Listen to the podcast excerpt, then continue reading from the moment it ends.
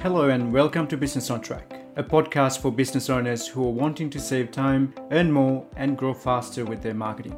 My name is Sanjay D'Souza, and in this podcast, we talk to business owners who have achieved success in finding the right balance to become the happy entrepreneur they always wanted to be.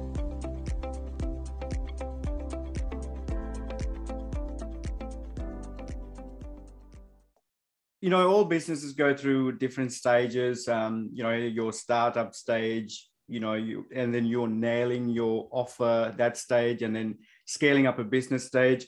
And there's come a stage a bail bail stage like you know exit stage. Whether you like it or not we all have to go through that process or or that part with that journey. Um, so when i'm when i'm actually going through ventures i i always include exit strategy in my venture, it actually keep me motivated and focus on what I want to achieve. Uh, in in that thought process, um, to I'm actually close to exit, uh, you know, in, uh, exiting uh, one business, and I I knew I needed help, so I got in touch with a great man, and his name is Ziggy, and uh, I'm pretty sure he's got really valuable information that you can share with our audience. So here's Ziggy. How are you, Ziggy? Good morning.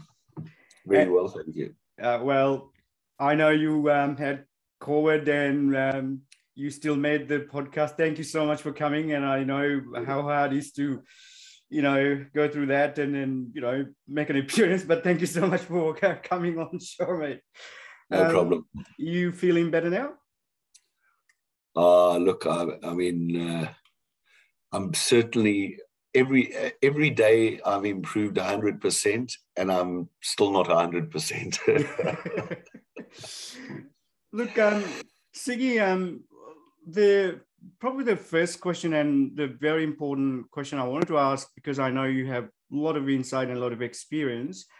How important is to have an exit strategy included in a business plan? Uh, the first thing I think it's always important to understand where the organization is in its life cycle. You mentioned that earlier. And an organization behaves differently at different stages of its life cycle. Um, and I'm not going to spend a lot of time on this, but it's a very important topic because what you find that the team you need is changes over time, the team you need to drive that organization. So um, therefore, the exit strategy will also change because both the growth strategy and the exit strategy are totally reliant on where you are in the life cycle of the business. But um, I could spend time on that at some time, but maybe it's a topic for another day. Um, I think every strategic plan, if you're honest about it, should look at all options for the shareholders and, and the members because um, and one of the options always is do I need to have an exit plan? I'll give you an example. In 2006 7, I picked up a client as I was a strategy consultant at the time, and I worked with them on strategy. And eventually, in 2009 10, when the GFC hit, they actually asked me to come on board to help them solve some problems on two days a week, on a basis of two days a week anyway, we grew that business from about a 12 million turnover business to a 48 million dollar turnover business and sold it in 2017. But all the way through, we had discussions about how we would exit, either by bulking up and going for an IPO or would we sell because the shareholders already were in there um, when I first met them were in their late 50s and by the time we sold, they were in their late 60s and early 70s. Um, yeah, and we went through a number of iterations and tried a number of things. And, and you've got to do that because an exit strategy isn't just an event. Yeah. You've got to plan them, you've got to try them out, you've got to dig deeper. Uh, it's a huge amount of work. It's a process. Uh, it's a it's a process. It's not just an event. Yeah. But because we had done things right, by the time we did sell, we maximized value dramatically. Um, I mean, uh, and and that's the big difference. I think if you plan your exit strategy, you do things like put in place boards of directors and track them with minutes and you know put all the governance aspects in now governance is a real pain in the butt but it's so important yeah um, now uh, as i said that business we sold for 48 million sorry we didn't sell for 48 million we turned over 48 million we actually sold for 42 million but just to to to give you an understanding when the when the people doing the due diligence looked at the business, they said this was a very sophisticated business for the size. And you know what? It's because we ran it properly. um, so, yeah, uh, I would, in answer to your question, really is that uh, every business must have an exit strategy because nobody's going to live forever um, and if the business is going to, then it probably needs a different lease of life at some point in time. That, that that's um that's in that's a great mate. Um, just um I I'm just reflecting on you what you shared.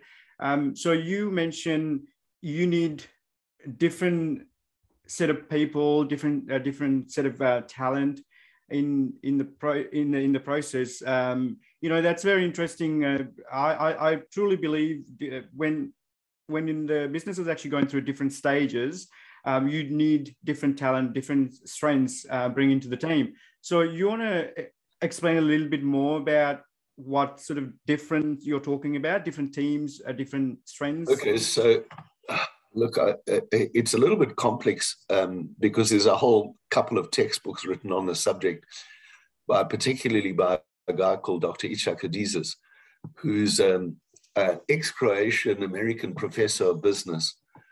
Um, but he he has a book called uh, he has many books, but one of them is called uh, Understanding Corporate Life Cycles, and uh, and he starts off and he says, look, the um, uh, when a business starts, it's a, it's it's a lot like a human. Uh, when it's when it's young, it's very flexible. Um, it uh, eats a lot of cash, um, doesn't do much, much more but eat crap and cry, um, and doesn't achieve very much. You do a hell of a lot of work trying to achieve very little, but you're incredibly flexible. Uh, at the next stage, uh, and and and and you need a certain li- uh, type of person for that. You need a high, you need a person that's got a deep knowledge of what they're doing. And you need somebody with a huge amount of drive because if you can't work 18 hours a day, don't start a business. Yep. Um, you've got to have that level of energy in the business. It's all about the energy because it's the only thing that will get you to survive. Uh, if you've got a guy that wants to take it easy, take it slow, that business ain't going to survive. Um, and that's uh, that's almost that's in in Adizes's book he calls that infant mortality. The business goes into infant mortality. Um, the next stage is what he calls go-go. It's like that stage that a, the terrible twos of a of a child. Every everything you look at is interesting. It's got a very short attention span, grabs at everything. Well, what happens in business once a business starts getting a little bit gets going? the entrepreneur who starts the business becomes like an arsonist. He lights fires all the place, tries different things. And if he doesn't have a good sweep behind him to pick up the pieces, he's going to burn that whole bloody place down, you know. Um, and that's very typical of, of a go-go business. So you need certain skills. What you need you still need that knowledge and drive, but now you need you you bring in that uh, ideas and the willingness to take risk back into the business. Uh, and those are the two predominant styles of business that that that or predominant things that happen in a business that stage. Um, if you if and that's that area is often called the founder's trap because the founders are people who like being entrepreneurs. They like to try new things. They like to be there, but they don't actually move on to the next level. And the next level is is called adolescence, like like human life. Yeah. But what you've got to do when you start, you notice it when you watch young kids and they go to school and they start getting disciplined and they can't play all the sports anymore. They've got to play, they've got to choose the sports they really love doing.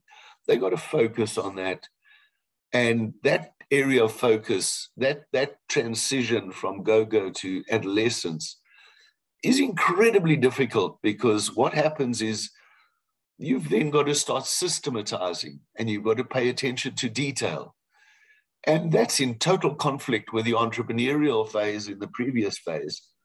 And that's called the founder's trap. The founders get there, they hire an accountant, the accountant pisses them off, and they um, and then they go back to the old ways, or they refuse to let go of the power. Um, so you need to bring in the next at that phase. You need to put that um, entrepreneur a little bit under um, under control.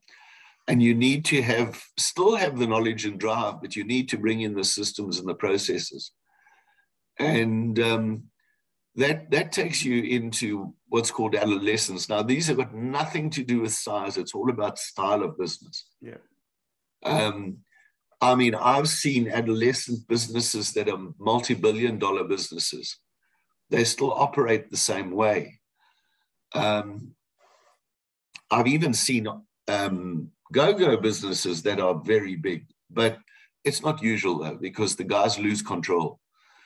Um, and then the next phase is when they go into prime. So when in prime is when everything is firing together, your your your your um, knowledge and drive is in the organization. Your um, systems and processes are in the organization.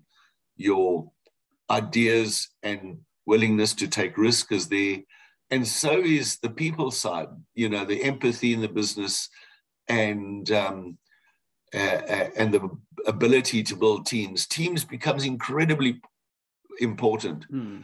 um, at this stage of the uh, process in particular although it does come in earlier i'm just i'm not highlighting every single aspect of it um, and and at every stage of that organization i could almost tell you what's what's when i walk into an organization i start talking to people i can tell you what stage they're at because yeah.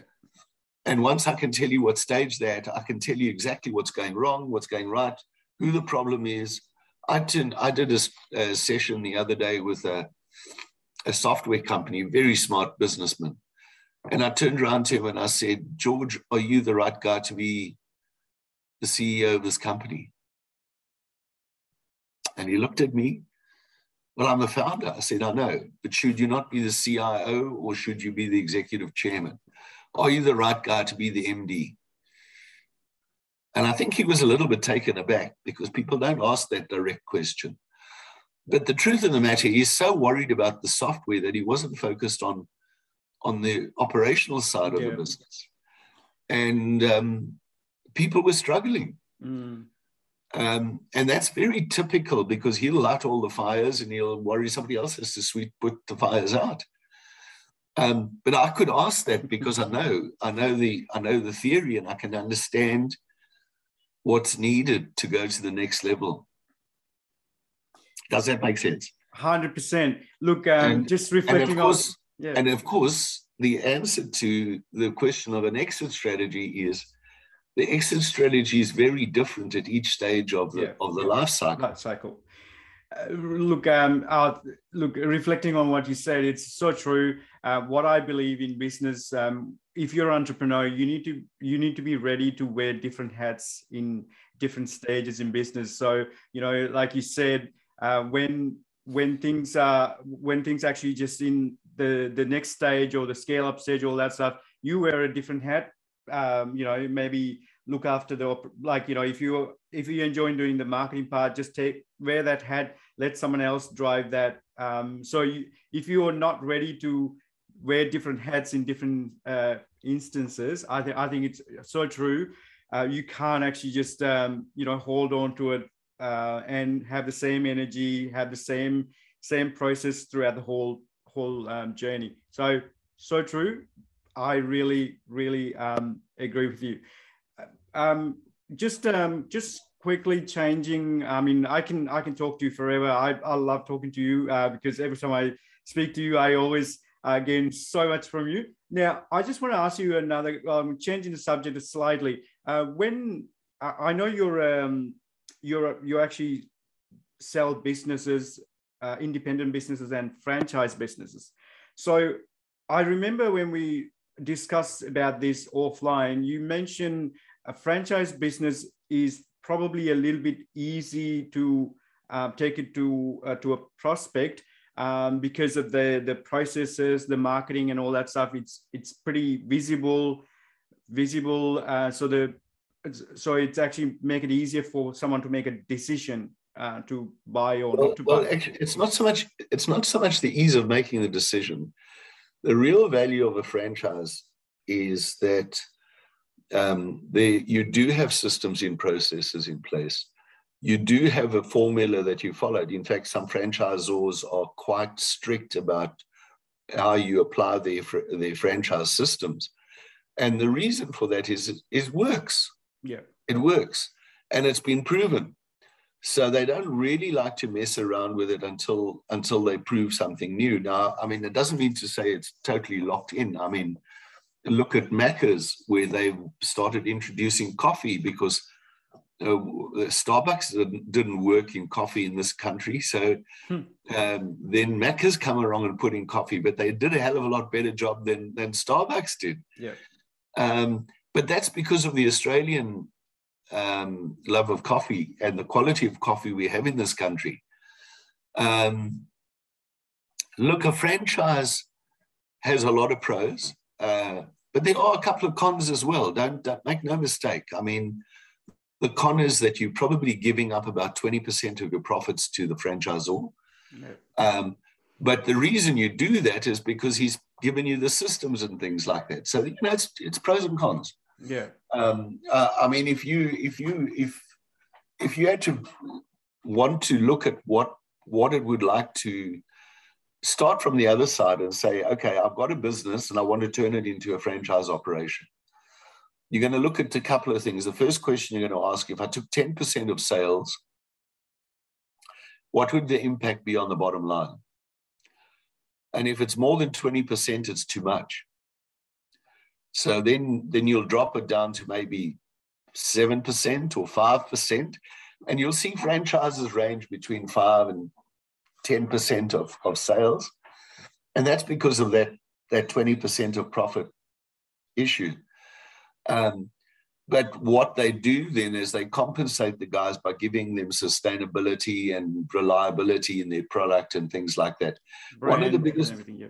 yeah, one of the biggest problems you have as an entrepreneur, and and there's a very good book called the E Myth, and a whole series of them called the E Myth Revisited and things like that. Um, people think they're entrepreneurs and they start businesses, but really they they get back onto the tools, and they uh, and instead of just doing you know instead of running the business, they run the, they do the job. Yeah, and uh, the, the the the that is not entrepreneurial. Entrepreneurial is when you work on the business all the time. Um, entrepreneurial, uh, you know, working on the job, doing doing the tools. If you're a baker or a electrician and you're doing all the electrical work, all you're doing is you're just an employee, mate. Yeah. Uh, call it what you like. Um, um, you know, say it's your business if it makes you feel any better, but you're just an employee. Yeah. Um, if you are the guy sitting behind the scenes and you've actually got 20 electricians on the road and you're managing them and you're actually making that grow and well, then you're the entrepreneur, then you're a businessman. Yeah. And I think that's the big myth, as people think think, and most people, let's be honest, most people buy a job. So um, the entrepreneurs that get into into franchises, initial franchise, first franchise, they're just buying a job. Yeah. Is when they go to the next one and the next one, when they've got five or six franchises, now you know that they're actually being entrepreneurs because they're actually running the business and they're getting away from running the operations. And that's a smart way to, to actually grow as an entrepreneur because there are many, many a good entrepreneur that has actually grown off the back of franchises, but they're not actually sitting running the local KFC or whatever themselves. They've probably got 10 KFCs and they've got managers in the shops. Yeah. So, so my, having, like you, are saying, it actually, uh, you can be an entrepreneur in franchise space if you're a multiple, if you have multiple stores, you can be much, um, much well, think, of, think about it. I mean, I'm, I mean, I'm not trying to be, I'm not trying to be negative, but let's be honest. I mean, you owned a franchise store. Um, how much free time did you really have to work on the business or how much time were you working in the business?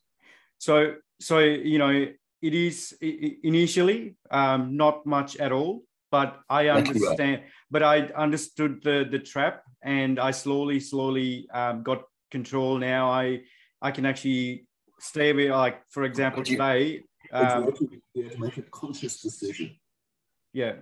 To move away from actually running yeah 100%. Yeah, that's it. That's, that's the point I was trying to get to. Yeah. So the franchises, a lot of people get into it because they don't know how. Okay. Mm, yeah. So when you start off, many, many people, and there's nothing wrong with it, they look, they look around, they say, I'm gonna, I'm, I'm fed up with my day job. I want to work for myself. And they buy a franchise. Yeah. Okay, that's great. But they work in that franchise for the first couple of years and then they realize, well, hang on, you know what? I can do more with this than just do the day job. Okay. Uh, uh, look, I, am just gonna I'm just gonna add something here, mate. It's um, you know, you basically well, this is what uh, what happened to me, uh, pers- like my personal experience. I when I got into um, business, I said, "Yep, I'm firing my boss. I don't have a boss." And then I uh, took a business, and I'm like, "Hang on a second my business have become my new boss now. He told me uh, the, my business telling me what to do. And then once you realize that, and then when you start putting little uh, little thing uh, little processes in place, and you know st- st- start slowly taking um, your time back, that's when you actually start being an entrepreneur and a, a business owner. That's when you start to enjoy doing business. Till then, you actually just fire a big boss and you become a business. You're just uh, another employee. Employee. Oh, I, I, I was the employee of the month, uh, 12 months in a row. How good is that? it's, um, you know, it's very interesting. Uh, look, uh, thank you. That's, um, that's, um, that's actually just so true. Um, now, can I um, just ask you a little bit about your business? I technically retired at the end of 20, uh, 17 and um, looked to, uh, and then sold my house and did a whole lot of stuff. And I thought, uh, what am I going to do now? I'm so bored. So I thought I'll go back and, and retread. In fact, I was uh, um, and retreaded as a business broker at that point in time. Although, to be totally honest with you, I had 40 years M&A experience. Um, so, you know, I, I knew how to buy and sell businesses and I'd been operating in the corporate world for a long time.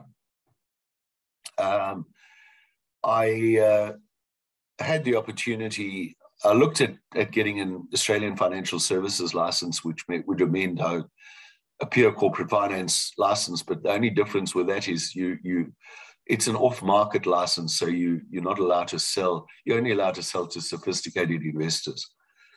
Um, so uh, I could have done that, but the compliance costs and the um, uh, professional indemnity insurance was ridiculous. It was like compliance costs was like 20 grand a year, and then uh, PI costs was more than that again. So I I looked at this and I thought, well, you know what? I don't really have to operate only at the top end of town. I'm quite happy to operate at the bottom end of town as well, uh, smaller businesses. So I retraded as a, a, a, a real estate agent which is the basic qualification of a business broker. Um, it's the same, it falls under the same act as Consumer Affairs Victoria or fair trading in other states.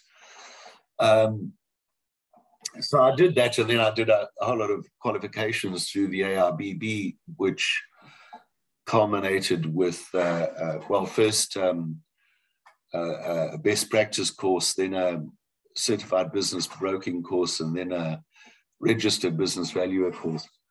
Um, that that has sort of given me um, the tools for the for the for the SM, SME market, which is really what I needed. I my experience was much with much larger deals before that. Um, and I've enjoyed it. I've enjoyed it because I work with businesses ranging literally from $100,000 to 15 million. You know, so um, that's pretty much the range. Although I, I think probably large majority of businesses are probably sort of half a million plus. Um, I'm not sure if I'm answering your question. No, you're, you're, you're, no so um, you 100%. Uh, look, I, I don't think I, I, asked the question properly, but you answered what I wanted to hear. So there you go. Done. Done deal.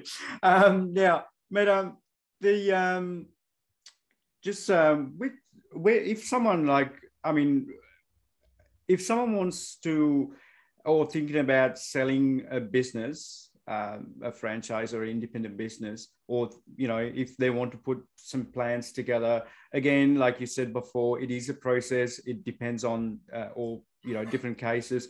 But um, what are the little um, things they can start thinking about when they start thinking about selling their business or exiting a business? What are the like the first few things they should well, consider? The first question I'd, I'd ask them is where does the goodwill sit? Does it sit in the individual or does it sit in the business? Now, one of the positives about a franchise, just to give you an example, is the franchise is a brand, and a brand is is separate from the branding of the owner. Yeah. So the goodwill sits in the business, not in the owner. Yeah. That's one of the reasons that uh, uh, franchises very are very popular. Whereas if you were um, Jim's printing. No, no, that's a bad name. Uh, Sanjaya's printing. The goodwill is in Sanjaya. What the hell are you going to try and, you know, you're basically selling a job. Yeah. You're not selling, there's no, the IP or the, the goodwill is all in your name. So that's the first question. Yeah. Where does the goodwill? So you want to, you don't want to have Sanjaya's um, barbershop or whatever the case may be, you actually want to give it a, a generic name. You want to move it one step away from the owner. You want to then say, the next question is Is the owner running the business on a day to day business? Is he on the tools? If you're a, if you're a, um, a, a, a, a, tradie of some sorts and you're on the tools, um, you know, the best you do is you're selling, selling a job. So your value is very low. Mm. Um, but the, when it starts changing is when you start moving away from that doing the job, but to getting somebody else to do the job and you managing the process. Um, that's when you start adding significant value to the business. Yeah. Um, then you've got to look at other things. Um, growth. Has the business been growing regularly, strongly over a couple of years, four or five years? Um, you've got to look at various aspects of the business. I mean, a five day a week business is a lot more popular than a seven day a week business because seven days you've got to find people to man the shop on the weekends and things like that.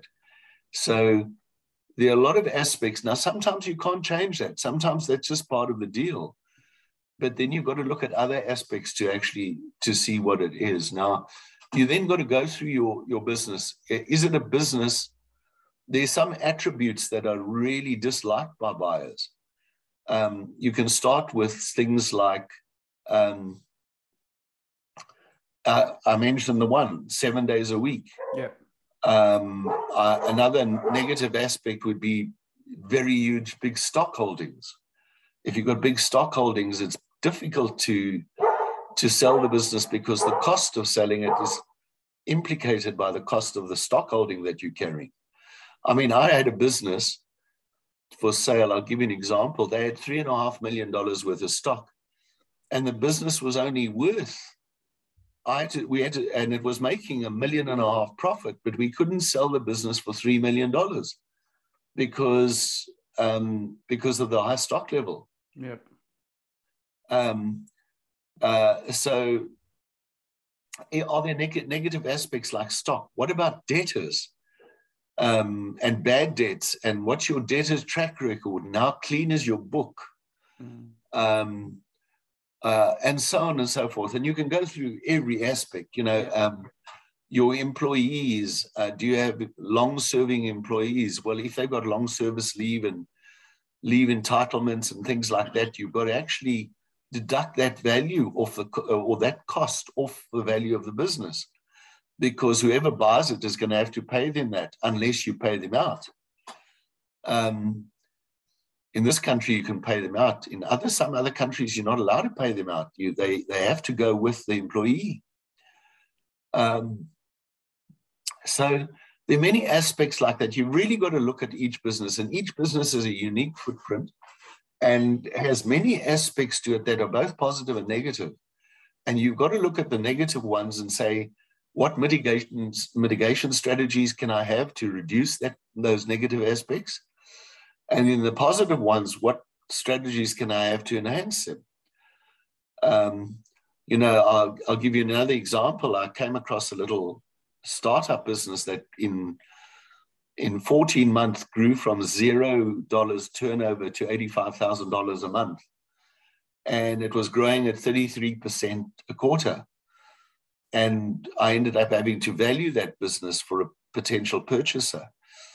Um, it was a very interesting exercise. Um, but one of the things that you've got to I've got to add to start understanding then is where does the growth come from? How sustainable is it? Mm. And then what about the span of control? Will this guy be will this chap and his partner be able to control that growth going forward? At what point are they going to lose control of it? Yeah. So it's a complicated you, process. Even, even even even even a good story can be a bad story. Yeah. Yeah. You know what I mean? So you've got to be you've got to be very careful. Yeah. Um, and really understand what's making a business tick. Yeah. And and and um, it's probably the the the story you see on the surface is not exactly what's actually happening in the business. Sometimes you no, just you've uh, got to dig a lot deeper. Yeah. Yeah. Look, um, um, Ziggy, I just want to ask you uh, uh, this one because I, I do come across a lot of um, young entrepreneurs, and I, you know, I love people actually wanting to do business. Young people want to do business, um, and um, you know, it, it's probably been a while for for for us, um, you know, being in school, but I can't recall you know having any sort of uh, knowledge or background or collecting any sort of things from my school days or from a university days just that actually helped me with doing business. Like you know you know um, you need I to think, have a i think i think that's one of the travesties of the of the education system. Um, i think it's i think it's criminal that we teach people some of the crap that we do and we don't teach them the very fundamentals of economics because at the end of the day the one thing that'll make us all survive is economics. But not everybody's interested. So there you go. So look, um, it's you know, I, I think it's more uh, more than anything, it is um, it's okay to fail and learn the lesson, move move on. You know, you need to. It's okay for you to not not know everything. You need to have uh, people to. You know, you need to have an ecosystem. You need to have a, people to support you. That sort of thing, and public speaking. All these soft skills we never got told in schools to you know they are important to survive in this world especially in business world. Um, it is is there is there anything highlights in in your top top in your mind? You're going hang on a second. If you know if someone young person coming and asks me this question what should i learn apart from the crap? Oh not crap. I shouldn't say crap. The things we learn in school is there anything you recommend us to you know keep working on um, just if I want to get into business one day, what would you recommend? Just one thing, one skill, or you know, a couple of skills. Let's do it. Let's do it. Got it. Fake it until you make it. Yeah. All Learn. Right. Man, and become I, I love a, it. be, be, become become a become a, a sponge and read everything you can, learn everything you can, Google everything you can. Google's fantastic. Um, if you if you need to know anything, Google it, you'll find it. And even if you don't, you know, even if it's not exactly what you, it doesn't matter. You learn, and you know, a, a, a human's capacity to learn is infinite. and if you if you adapt the the the uh, uh, uh, the life you know the lifelong learning kind of approach to to everything. Um, and i'm not talking about being an academic. I'm actually talking about real on the ground learning. Yeah. Um, just learn all the time. Don't do everything but w- without thinking. Get out there and think. Yeah. Take chances. Make mistakes Learn the best lessons the best lessons come from making mistakes. Yeah. every time you fail you'll learn something that'll that's invaluable. Um, failure is not a problem. Failure is failure is the best friend you have. Like someone said uh, to me once um, if you're in business uh, you know you make mistakes only because you're human but if you make the same mistake you're a bloody idiot. So learn from your mistake move on make a new mistake go move forward. Absolutely. And you know what? Nobody's perfect but the most important thing is i think learn. Just Yeah. learn. And and you know um, the human condition is such that we will make many mistakes. Yeah. and it's okay. It's okay. Um, because you learn from it. Yeah. Look i think the title uh, for this podcast will be you know it's okay to make mistakes. Um, I, I think it's I, I think it's a great valuable uh, thing we can actually share with everyone. Just you know if someone's wanting to get into business please be okay with making mistakes and learn from it move on go and make a new mistake. That's it. You know, I'll, I'll- I'll tell you a story. Um, I um, the first company I bought, um, we were about six months in, and I had to had payroll to pay. We in South Africa, you pay payroll monthly. You don't pay weekly or fortnightly. Everything is done monthly. And I was faced with it. I didn't have enough cash to pay the payroll. So I went and I went and visited all my clients and I collected money. And uh, I didn't have enough money on the payday. I paid a day later. I lied to the staff. I said to them, I, um, uh, I pressed the wrong button, so I didn't send it off. Sorry. Uh, and uh, I paid them a day late, but I paid them. And I never missed a payday again. But I, I, I tell you what, the lesson out of that was get your ducks in a row a lot quicker. yeah And and you know what? Um, cash flow, managing cash flow in a business is one of the most important lessons you can learn. yeah And you don't learn that from a textbook. You No. know, they'll tell you all about it, but it's not the same. No, um, I, I think once you have that sort of uh, uh, that sort of stress in, stress in your head, all you, you know your your efficiency goes down the drain because being there, done that. It just you know when you have that, uh, if you don't keep you know one eye on that cash flow, all that stuff month in month out. After a while, you know that stress gets to you, and then you become useless. You can't make decisions. Well, the counter the counter argument is once you've been through a situation like that, you never make that mistake again. yeah, oh, oh, you don't want to go there again. um, Ziggy, um, so what's coming up? Tell me something. What's uh, what's happening? What's exciting news coming up with you in the in your side of the world? Um, wow, I'm actually very busy at the moment, but I haven't done anything for about four days.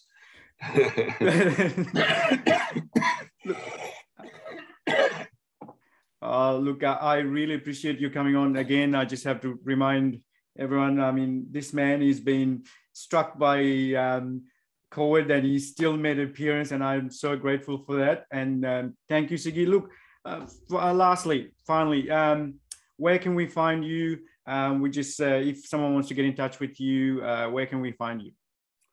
Uh, you can find me on LinkedIn, on Facebook. I've got um, business um, things, and of course at BF Brokers. Um, uh, so yeah, I'm contactable, Yeah, um, and um, I'm always happy to talk to people, and um, very happy to give them direction. Um, I don't really do that much consulting these days anymore. I used to do a lot, but I, I really don't have the time anymore. But I'm happy to give direction and advice. I, I do belong to another crowd as well called the Network of Consulting Professionals. Um, and uh, the the uh, group is really a bunch of C-suite executives who actually consulting to the SME market. And uh, I've recently um, uh, sent three of them. Uh, one was a guy that does CRMs and things to to to a company. Another one was a virtual CFO, and another one was a virtual HR provider. And I sent all three into one company that I actually did some work with earlier. Why? Because you can, and they need the help. So um, uh, I think it's, it's always good. You always collaborate with people, yeah. and with a lot of people like that. And I find those people that I send work to like that in the end bring me uh, opportunities. Yeah. So I'm always happy to share and share with everyone because I just find the more I share, the more I get back. I think I think one of the one of the amazing things uh, for me personally uh, happened uh, doing business is just you you bump into these amazing people actually doing amazing work and you know think outside outside outside the square and just you know it's amazing how the the people you know the people you can actually um, get to talk to. It's it's it's amazing you how much you learn, how much you um, learn every day and learn new things. I mean, I did not get that when I was actually working full time. I, uh, you know, business not easy, but it's the fun part is you'll bump into amazing people. So, thank you, Ziggy. You're uh, you're one of those amazing people, and I really admire you. Um, so thank you, and I'm um, yeah. Look, I hope you will get better soon. Thank you very much. I appreciate that. Have a good day. Yes. Have a wonderful day. Cheers, mate. Thank you for listening to the Business on Track podcast. Our aim is to inspire entrepreneurs in finding the right balance that helps them grow through strategic marketing. You can find out more about how Business on Track can help you by visiting our LinkedIn page or by visiting our website, businessontrack.com.au.